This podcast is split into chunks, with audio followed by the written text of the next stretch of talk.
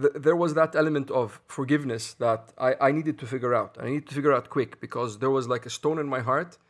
I could not get positive thoughts towards anybody.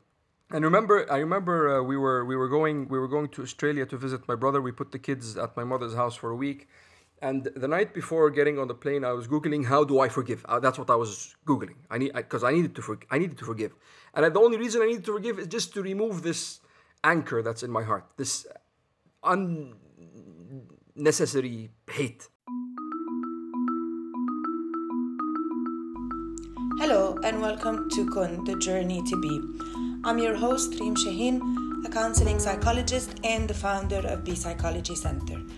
Today, we will continue to talk with Wissam, where he takes us through his path of healing and forgiveness. So we stopped at you were talking about how you doing the gratitude and that this this made a huge difference. But there was another thing that you mentioned that I wanted you to explain a little bit more, mm. which had to do with your wife and how supportive she was and in a and i find that it can be very very hard for someone to relate to someone who's depressed so i i always find that also for partners of my clients that it can be hard for them because it, it is hard to relate to someone who's depressed and to be in a relationship with someone who's depressed. But it seems like your wife has been able to handle it in a way that um, that actually made you feel supported. And i'm really interested in you sharing some of what was going on that made you feel like you were supported that made you feel like i was not being pressured or pushed but instead i felt understood or i felt like she understood that you were going through something at the very least. I, sure, my, my wife is a very in, in, in general she's a very she's a very sweet person. It's, it's, easy to love her. Very sweet very kind very loving very tender. Very funny as well. Uh, she laughs at my jokes which is always good and healthy and she gets them. Uh, we struggled with that in the beginning. Mm. but I think the, the, the one thing that I can say is there there was no judgment. There, there was I didn't, there, there was nothing that you know hinted or or you know implied that something needs to change it was just it, it, was just unconditional love. It's just Habibi Wissam. So there's nothing else. There's not you know, Tab, why don't you try this or how about we do this? Or maybe in, it was just there was nothing. There was just unconditional support. Like you said, there's something that's going on there. Let's give it time, and everything will pass. Everything will pass. I, I mean, I think that's ultimately the thing that a lot of people don't uh, get to you know not don't everybody knows it but in the spur of the moment you don't. It, will pass.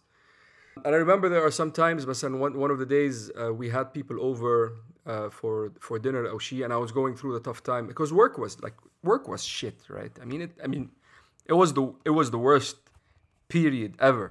Mm-hmm. on a number of fronts financially and even like the environment at work was hostile and uh, so every time and i mean the the one thing the, the way that I explain it is what was going on with me based on my childhood and then the event that happened uh, you know socially that affected everything upside down.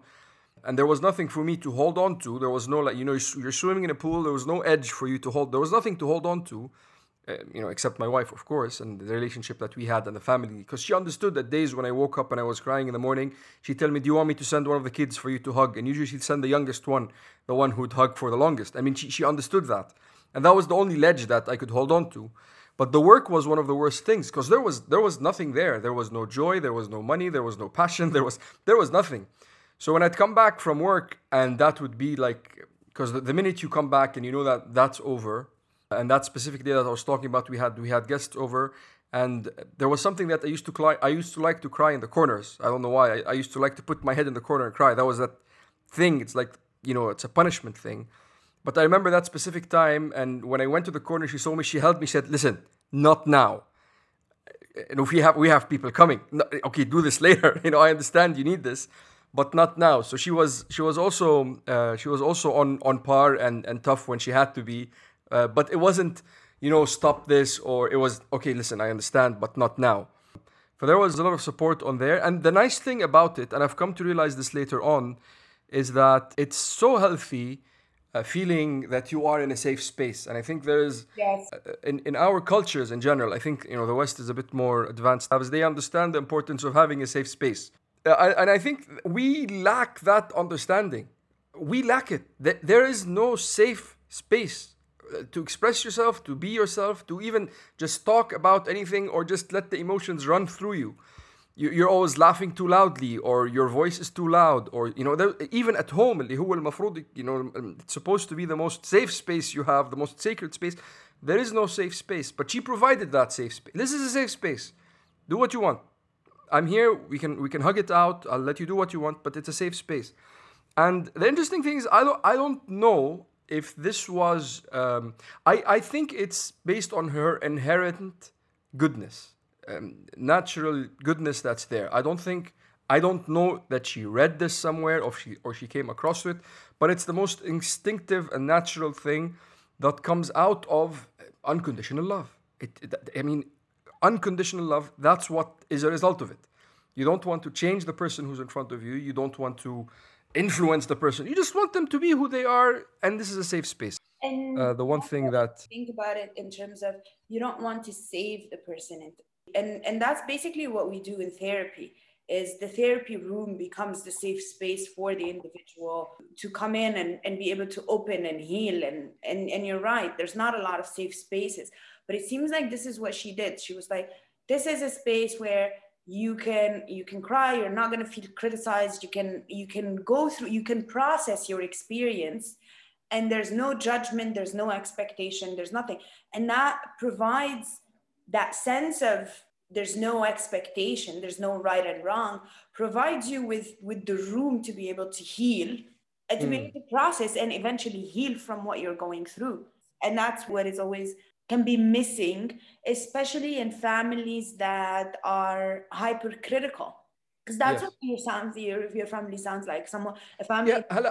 hypercritical. It, there, there was there there was yeah, hypercritique. Yes, there was there was there was blame, but I mean, um, uh, just what I just wanted to uh, just touch on a few things just to sort of put put in perspective the the whole arc and and how and how it really went down to that single um, uh, incident which is the mother slapping her child that was the one that you know the, the hay that broke the camel's back but if you want to count all the hays like I said, there was blame, there was critique, uh, there was the feeling that you're the source of dismay, and this is consistent. That's going on on decades. I'm not talking about you know, it's, this is decades worth of consistent work being drilled Yeah. in your brain.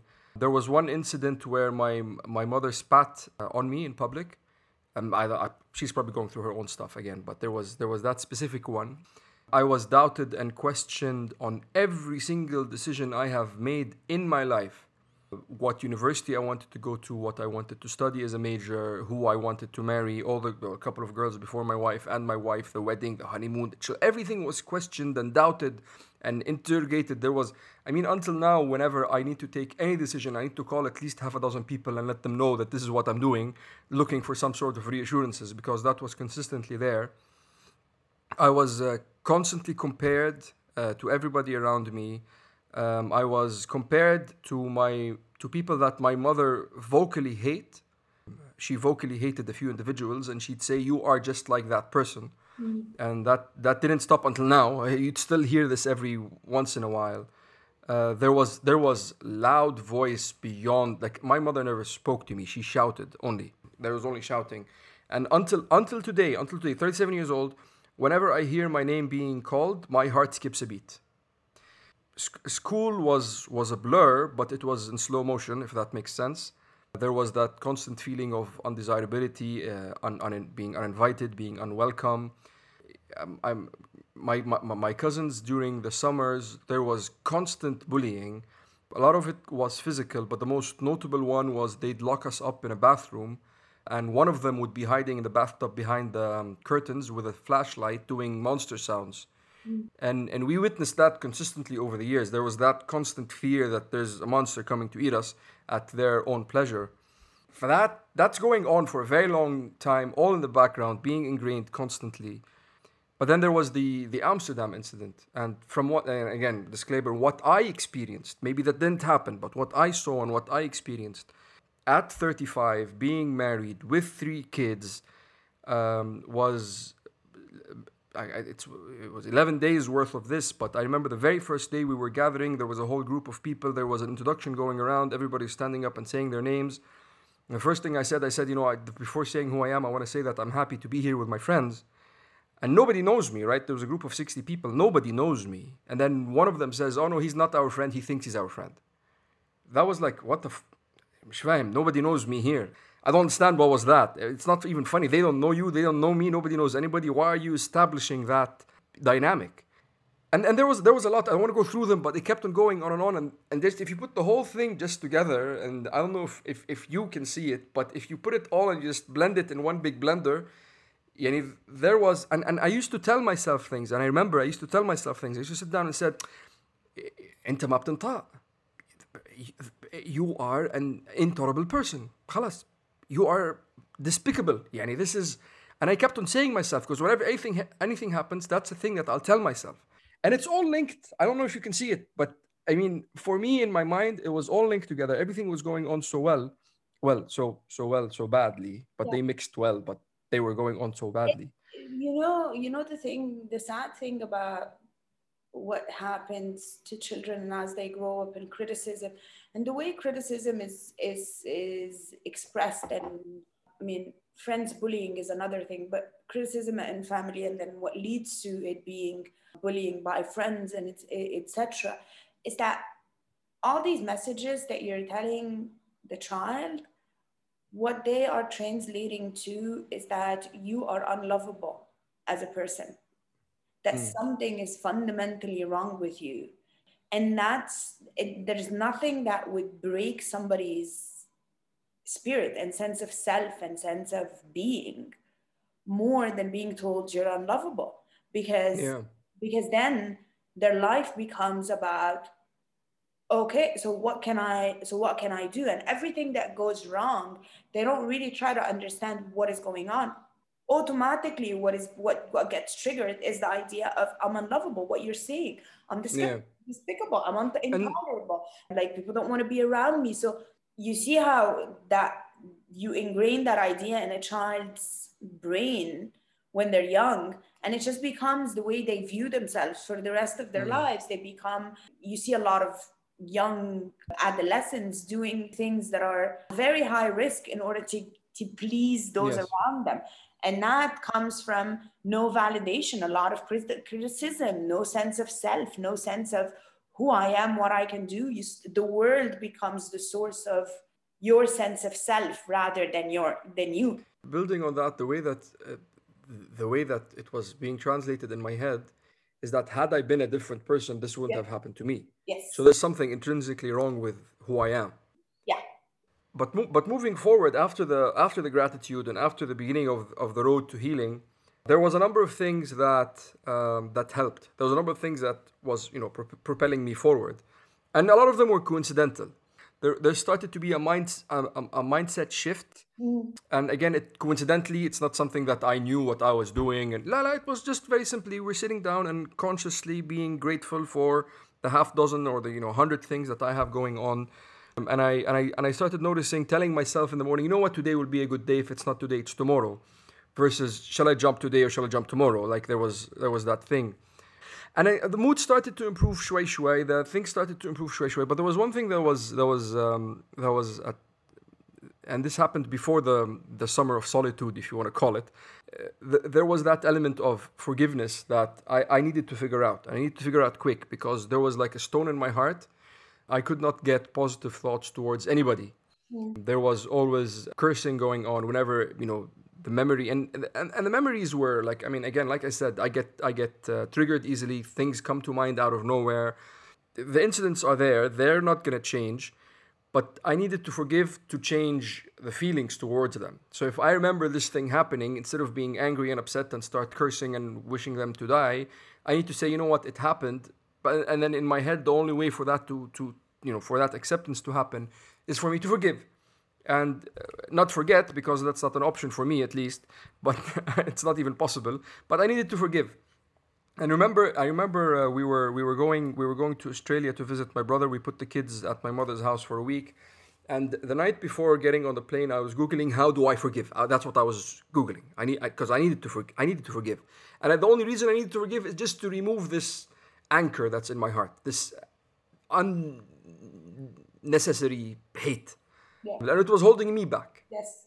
And I realized that it was holding me back. And it was, and what was interesting, I, I never cried in a movie throughout my life. There's, there was never a movie that I ever watched that I cried in. But what was interesting is um, we got on the plane, we were flying to Australia, 14 hour flight. There was a movie after a movie after a movie. And there was a very, it's a movie, it's called Arrivals. I don't know if you've seen it. Spoiler alert if you've not seen the movie. So if you've seen the movie, you can skip this part. If you haven't seen it and you'd like to see it. The story is, it's a sci-fi movie about aliens who come from outer space and they get a translator who tries to communicate with them. It's got nothing to do with anything. It's not even an emotional, you know, it's just a sci-fi thriller sort of thing. But there was something interesting about that specific film is that throughout the movie you think there are flashback scenes of the translator's daughter died. Translator's daughter died. And then it was done in a very good directorial way that you think that she's remembering her daughter before she interacts with the aliens. But apparently, the story comes out to be that through the, the interactions of the aliens, they, they enable you to look into your future. And her daughter dying is not something that happened in the past, it's something that happened in the future. That's the reveal in the end. And the movie ends at a question. And this had me in shambles. I was, I was gone for a good hour of, of the flight. I had to go to the bathroom because I couldn't, I was inconsolable. And the question was if you know what will happen in your life beforehand, would you still do it? If you knew that this is what's going to happen, would you take different decisions? And I was beyond repair for I had I had to leave and because I knew the answer on the spot and the answer was no you wouldn't do it you wouldn't change a single thing you will relive it exactly the way it is even if you know that this is going to happen you'll still do it and I think I think uh, and that was that was the last time that was the last time I was uh, th- that was the last time I cried for years. I think until the last session we had yesterday because I had to relive a lot of it. But that was it. That was that was the last time. It was everything. You, I cried for the little boy who was bullied for for everything for every single thing that ever happened to my life because I realized in that moment. Even though I knew that this was gonna happen, if I relived my life, I would have done the exact same thing again. But the realization there wasn't uh, wasn't how do I avoid things happening. It was how do I avoid these feelings about how things happened. Do you think you know how do I avoid these feelings from happening, or how do I learn to ride those feelings and just let them go because they're feelings? Well, I, I don't know if I, I, I, I explained this clearly, but in my head, I thought that the, the problem that I was facing, it, it was not because of the events that happened, but it was because of how How you felt? I felt towards the events that happened. And and uh, you, you I mean you you meet a lot of people, uh, a lot of resilient people as well who who bounce back. No, I mean no, nobody's life is empty of any problems or Oh, no. challenges or but people know some people know how to deal with it and some people just don't. And and But my problem was that thing is that in the upbringing, either you you teach the child how to manage their feelings, and you teach the child that, that having negative feelings is okay. We Mm. we are being raised in a in a way that makes it sound like you being in pain is something that's wrong. That's that's fundamentally wrong. But then pain is is a sign of something wrong going on. But pain can also be a sign of a good thing. There's growth Yeah. pain. There's development pain. There's yes, yes, yes. there's there's uh, there's a lot of not every pain is bad pain. Yeah. I tell that to myself at the gym all the time. Not every pain is bad pain. this whole thing this whole thing came you know they, more or less they came along the same time. There was the forgiveness incident where i realized that okay khalas, this happened. Um, i don't think i have to look at it as it has happened to me. It has happened and i was there. That was the um, way that i that i started to make sense of it. And now the work isn't for me to go around and point fingers and blame it was about okay there's something inside that needs to develop mm-hmm. that would enable you to handle it. The, the one thing i want to say is that i saw this in a Goalcast video. Maybe and, and I, I i witnessed it personally. Maybe a lot of people don't make sen- sense of it but as a as a human being you are one system. You are one system. There is no segregation between you physically, mentally, spiritually, emotionally. In, you are one system, and they are all interrelated. And the Goalcast video says if you change one thing in your life, everything will change.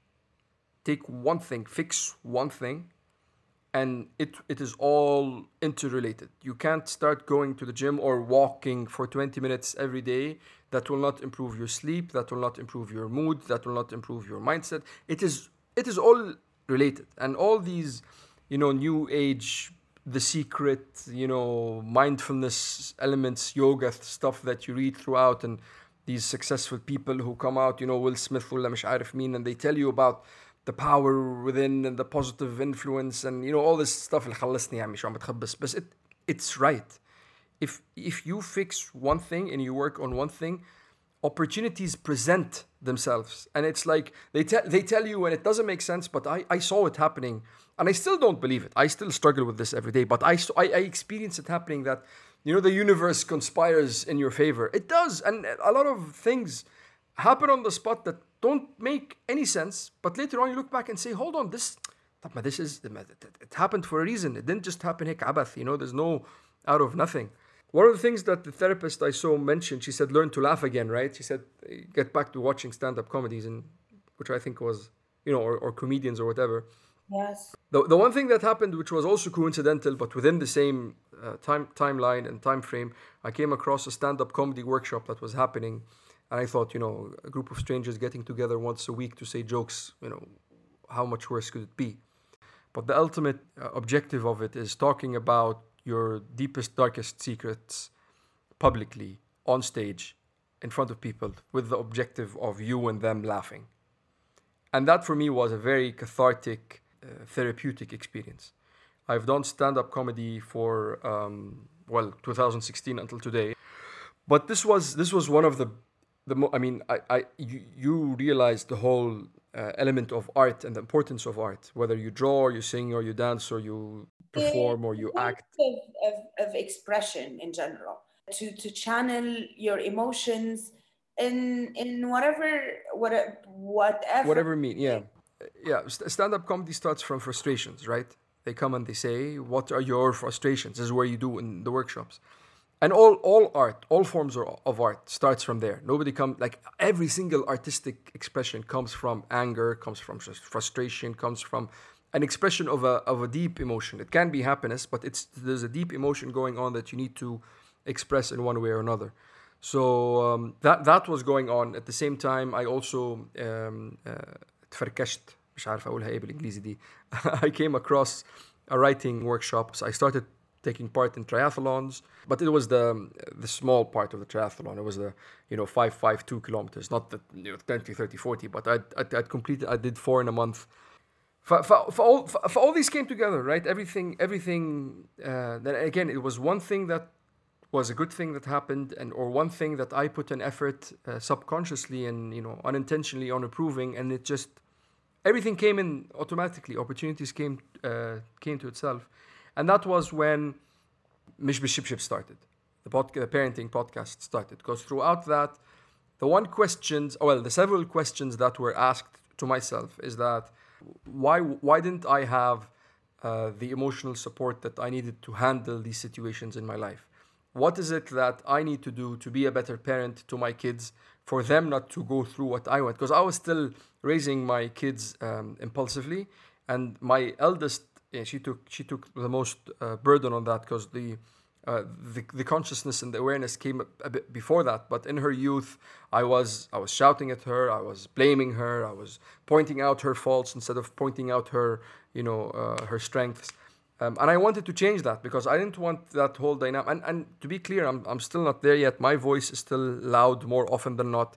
But I always tell myself my kids laugh with me more than they cry from me and I do um, uh, repair every time there's a tantrum from my end. At the end of the night, it's an I'm sorry, I'm feeling bad. It's not your fault. I'm, I'm not saying that I'm the best father there is, but I'm at least I'm aware of, of what I'm doing. You just need to be good enough. Yes, but but but but these are the questions that I had. I had what? How can I be a better parent? How can I? Uh, why why did my parents parent me that way? what what is it can i build on them i need to understand it not because it was wrong but how can i you know how can i make it better لنقول عشان ما نكون so we, we're not being judgmental and Luna's a, a friend I've had since university and we were still in touch and she was very much into parenting a lot of her facebook posts were all parenting related and she was going through wanting to start a blog in, in english. Long story short we eventually came to the agreement of doing a parenting podcast because it was the easiest medium. It's easier than writing. You just said, open the mic and talk. Thought when when i came across your podcast and um, i mean i thought the name was amazing. As my first but the first thing i said i think i was talking to um, a, a, friend of mine, and I'm like, I love the fact that he calls it mishbashibshib, which in literal translated is is literally translated is without the slippers. And yeah. what's amazing is that it seems like using the slippers to beat your kid is not an Egyptian thing; it's an Arab thing. It's yeah, it, it's actually you know what it's it's um it's an Eastern thing. I think just to say an Arab thing because I know as well in um, uh, the, uh, in Latin America Mexico, and they, they also have the, the, the, the, Spanish word for slipper. And if you see their, their content, they joke about this a lot. And I think it's also important to note that when you uh, grow up in a toxic environment, you don't have the mechanisms to understand that what happens to you is a result of the people who are doing it and not because of your being. It's not because of you, it's because of them. And the other thing, and the more important thing, and this was one of the questions that actually led to Mishmishipship, was how can I be enough? How can I genuinely get my own personal source of reassurances from myself? Which is, I think, a task that, I mean, everybody, I don't think you'll ever find anybody who's 100% at peace with that. You know, I mean, you'll find people, but it's, it's, it's one of the biggest challenges today. You are enough. I don't need anybody. But it, and it's something that I, I I struggle with until today, extensively, with removing my own personal sense of self worth from people's hands and moving it onto my hands. I still struggle with it today. There are, I mean, I, I shared with you before recording last time the issue that's going on with um, eh, certain individuals, and it all comes down to the fact that I need to feel that I'm appreciated or loved or respected. And I know it in my head. I know the literature is all there, right? The words and the quotes and the whatever you want to call it is in your head. But when it comes to actual application, it's there. There is pain. You always find yourself putting yourself again in these situations, and you know that they're destructive. You know that they're not helpful. You know, but you just you just I know. It's it's it's it's, it's the easiest thing to say and the hardest thing to do a lot of what we say in psychology it's the easiest things to do and then it's the hardest things to do at the, at the same time. But the thing is when it comes to feeling enough or thinking that you're enough it, the idea is not is is basically getting to a point where and and that's not where you think that th- there is nothing that i could do more or less in order to be more or less lovable I am lovable. The idea of being unlovable, you, you, I'm enough. I deserve, I deserve good things to happen to me because I'm enough. And there's nothing, I don't need to lose a little bit more. I don't need to look prettier. I don't need to look younger. I don't need to work harder. I don't need to be making more money. I don't need the, all of these things that are constantly bombarding us of, uh, and and this idea that we become that based on it we create we create that person that you're constantly running after and that's a version of the better you. Once you eliminate the ideal but better you and you just start thinking that you in and of your, yourself are enough and and it just stops being about being loved and it starts or seeking love from the outside and it starts being about more of i love myself enough to want to push myself in order for me to thrive. But it's so hard. It, it is. It, it is. And I think decades worth of decades worth of a message where what will people say and your own self-worth is with everybody else and like i said i still struggle with this until today um, time and again i find myself falling down the, the, the path of looking for reassurances from around and and the, the, the, sad thing is a lot of people um, within our societies don't have access to therapists or don't have access to you know language as well and again I wanted to do this in Arabic if you recall لأنه لأنه we don't have the, the the the language we don't have the actual basic language of processing all these ideas and thoughts outside the هيقولوا الناس علينا ايه طيب طب وسمعتك نعمل بيها ايه يعني this is the language that we are exposed to and the other ones that we are just sharing in English it's not it's it's, there in Arabic but not as easily accessible and again just uh, just going back because I, I want to I want to talk as well that I, that it's not the end because I'm spiraling again now I'm going through the spiral and, and COVID COVID shows um, COVID, what the reason was COVID but Mish since we started, we've never been below top five under parenting and kids in Apple Podcast. We've always been a top show. We have 15,000 listens an episode. We make about 45,000 listens a month on our content. And it, it was, and we had, you know, uh, surprising engagement from audiences on email and on DMs, Instagram.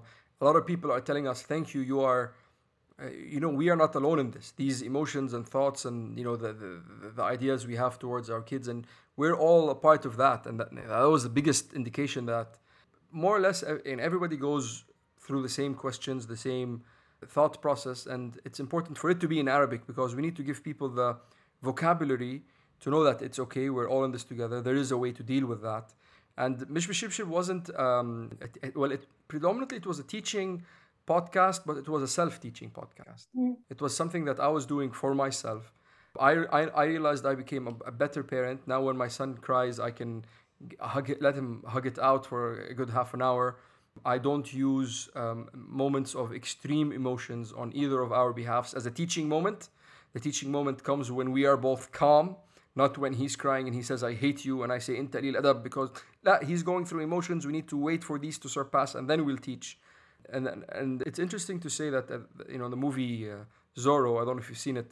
Uh, Anthony Hopkins tell you know he tells Zorro he says when the student is ready the master will appear, and that always resonated in my head that when you are ready, when you want answers, when you need, when you reach to a point of ultimate despair and you need to learn how to deal with it, something will always come. I knew that therapy was one of the easiest thing, but financially I personally couldn't afford it given as well that I had four kids. But you know, opportunities will present themselves I've always believed. Obviously, I'm a therapist. That's that's the route I chose, and I've always believed in it. And I mean, my own healing happens through therapy because I mean we've all been through stuff. However, I've always believed that this is not the only way. It's a way. Yes, and just building on what I said before, that you know when you have the right well when you get to the right mindset i don't say have because it's not it's it's not something that you when you get to it through whatever circumstance you decide to choose or whatever path you decide to choose, whether it's intentional or not intentional, which is a long, murky, muddy, ugly process. It's not an easy thing that, hey, you know what, say Alhamdulillah every day and you'll be fine. Why don't you read a page? It's a mountain that you have to climb. Yes. But, um, but the universe does present to you opportunities and help. And I'll, I'll, I'll mention one, and this was one of the things that really, really helped me specifically in the past year and it happened coincidentally. I was uh, I was in the literature festival in February 2020, and again, you know, like how did this present itself? Maybe the maybe the mindset was so positive. Maybe there was this uh, need and desire from within me to get to a better place and you know it wasn't that i'm to accept it i'm not loved i'm hated i'm despised deal with it the rest of life La, there is something that i need to change within me for me to be able to deal with the situation differently but, but there's a difference here with them because then it becomes a little bit detached when you say you shouldn't mean, I there's there's these trends, and you see a lot of people who go around and they're like, nothing fazes me. I don't get affected. Nobody doesn't get affected. We all get affected. We're, we're human. There's an intro. Yes. But, but there, there's a difference between saying I'm going to be sad about this for 20 minutes and try to figure it out versus I'm going to let this control the rest of the week. No, no. I'll tell you what the difference is. The difference mm. is that you having I'm, I'm sad or i am stressed or i am frustrated that i am having financial problems and that's one thing to look at it. That's that's that's the way to look at it. And then there's another thing is i am struggling financially. Hence that means that i'm a failure. I'm not a good father. I'm not a good person. I don't know how to mm. uh, all of my decisions are that it's spiralist that the situation that you're in becomes an indication or a, a, a source that tells you who you are as a person. And there's a huge difference there. Who you are okay. is not what happens to you, is not your thoughts, and it's not how you feel. So yeah. just because I'm sad that I don't have enough enough money these days doesn't make me um, a failure. So, but yes. the thing is that they're always interconnected. They, yeah. this and that's the core of what people need to what people in, in therapy always are encouraged to look at what, what do those incidences lead you to think about yourself and once you mm. disconnect those two then it becomes it becomes a lot healthier for the individual because mm. not every situation that you're going to be put in and not every struggle and life is about struggle we are on this planet to struggle yes so yes. Not every struggle is an indication of who you are as a person. Yeah. It, and i think it, it really helps eastern cultures is the spirituality.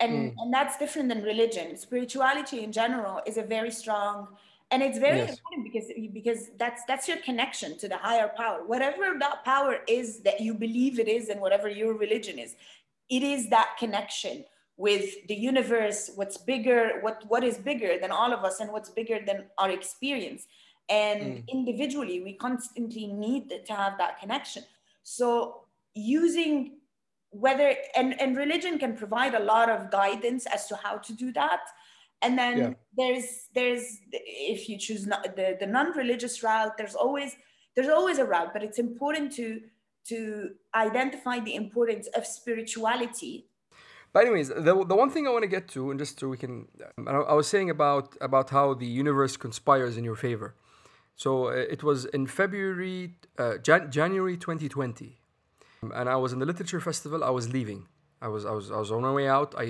I, I met a friend uh, on the way out. I was walking to the car, and she said, "I bought this book for my son. You should get it for your daughter. It's a very good book." So I went back to the bookstore to buy it, and I saw someone who, you know, we, we, were friends on Facebook, barely had the conversation, but uh, we, we had a few discussions on Facebook, and it was coincidental that we just met. And I said, Hey, listen, you remember we had that discussion? Let's have it face to face. And we were having that. But she said, I had to go because she was moderating an, an event.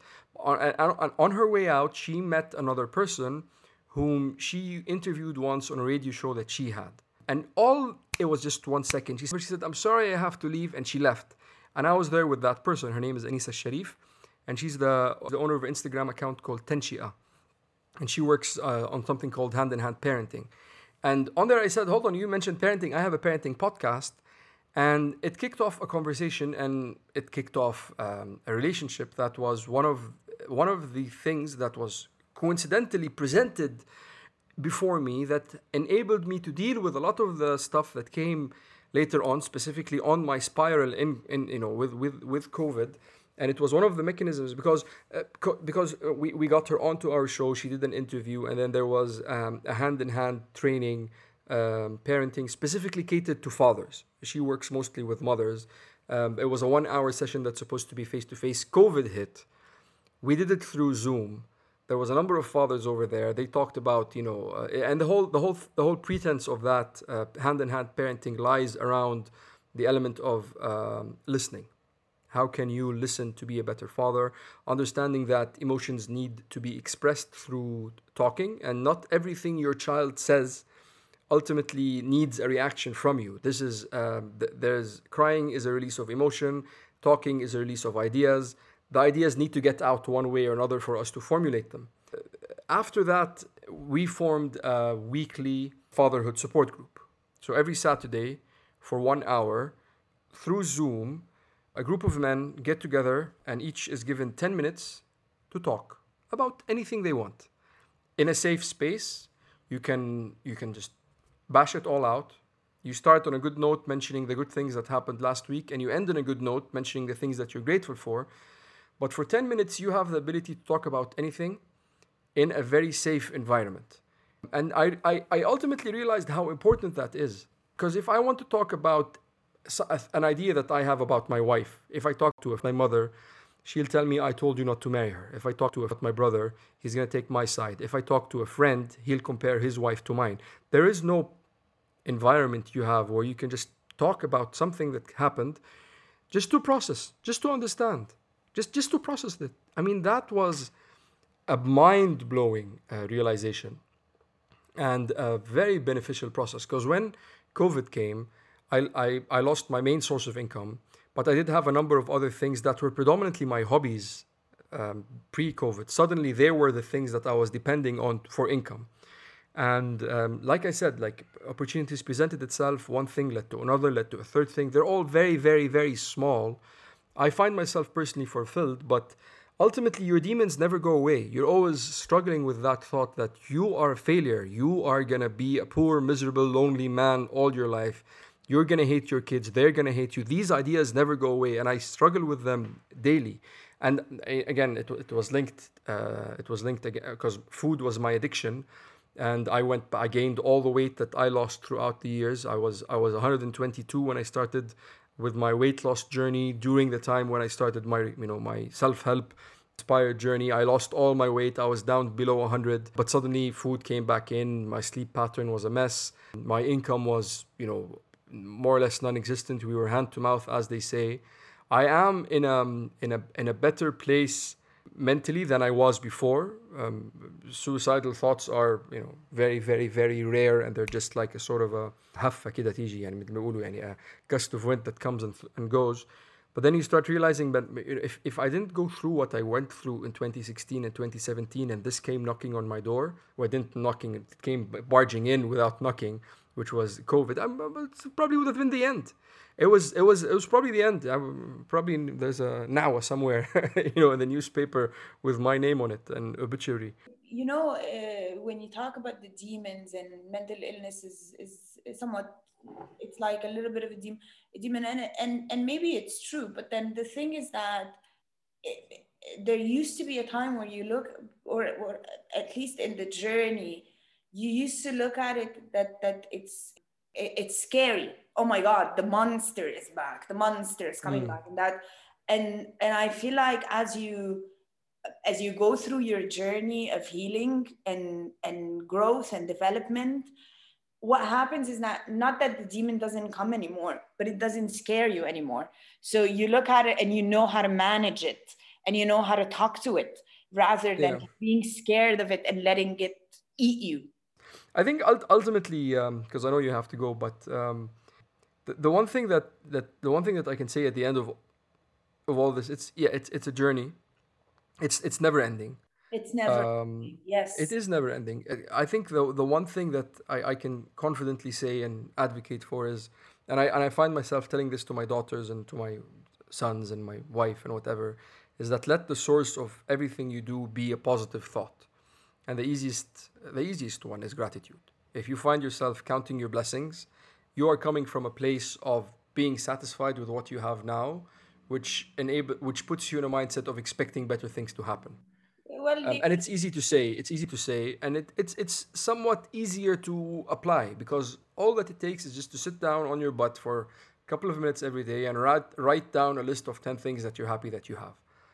Um, and the other thing as well is that I think everybody, everybody, I mean, that's a universal language that everybody's falling short of, and even culturally we don't have it.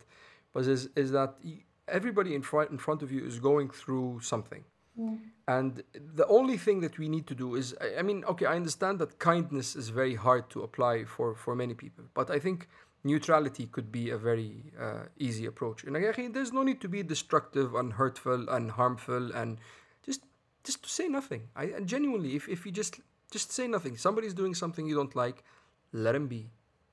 You know, even in the Quran, it says if people talk about something you don't like, leave. And, and that's the most neutral thing you can do. Um, because you never know what you tell someone or do to someone in a moment of ultimate despair and how that will affect not only their lives, but the lives of the people around them. Um, I was a terrible father during you know 2017, 2015, 2016 when these incident, incidents happened. I was I was it eh, whatever I went through was making me a very bad father. A very it, it oh, there was a lot of things going on, and I can't blame whatever happened on whoever did whatever they did. But the question that can be presented is: Had they just been neutral? I'm not saying had they been kind. Had they been neutral, would have I would have I spiraled as bad as I did then? but this is just something that I always take it upon myself is that don't be don't be mean. Just let people alone. Khalas, you know. I don't know if this is no, as well as I wanted it yeah, to sound.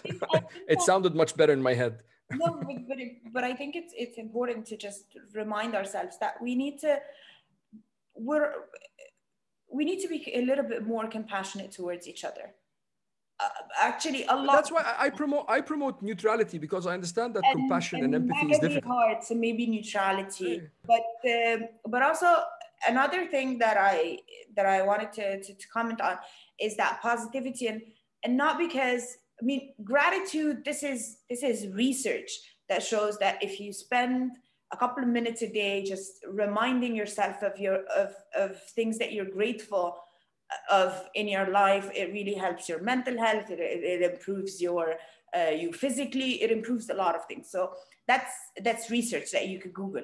But the other part is that and this is what the world is seeing as we move towards more voices asking for that kindness that um, compassion for um, for for for for our space to be safer for us to be who we are there's there's a trend that goes into we need to always be positive and that's toxic.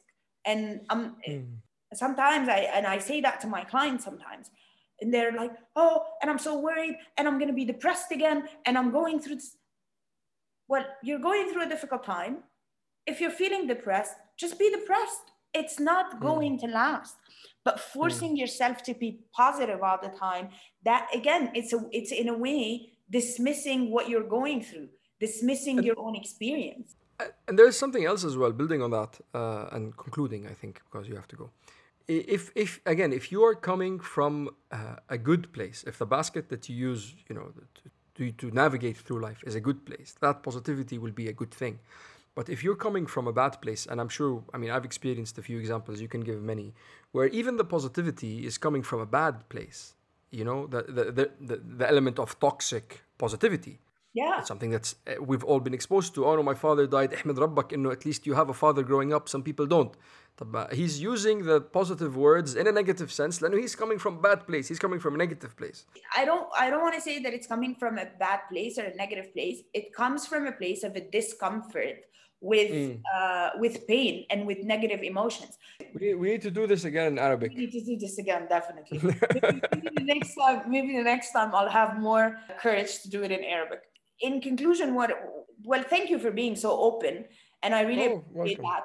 Um, obviously, I did not expect that you would be um, opening up that, but I love that because this this can be so inspiring, and this is what we're looking for for people to say, "That's my pain. That's what I went through. That's how I handled it, and that's how I'm still struggling." Personally, and ever since I, I was in grad school, I've always believed it's not it's not the sick people who end up in therapy; it's the brave ones. Because mm-hmm. the the amount and whether you end up in in in western therapy or you do something for yourself the amer- the amount of courage it takes to look at your own pain and to look at your own experience and and to grow from there and to learn to forgive others and to forgive yourself that's not that's not an easy thing to do. And hence mm. all all of what the rest of the world is doing is by trying to avoid it the other thing that I, and I wanted to add this the other thing about that I love about what your journey and I wanted to bring in is that therapy is not the only way. Yes. Therapy is one way. It is Yes. not the only way. Yeah. True. And that people need to be need to really engage in finding what it, what would be their bo- their the, the best resource that would help them heal. صحيح. Very good. Thank you. Thank you for this. I enjoyed it very much. Um, I Thanks really a lot. appreciate it. Anytime. Have have a nice day. You too. All the best. Hala. Yalla. Thanks a lot for listening. I hope you enjoyed this episode. If you would like to reach out with questions or comments, my contact details are mentioned in the description. Join me next week with a new interview, a new guest, and a new journey to be.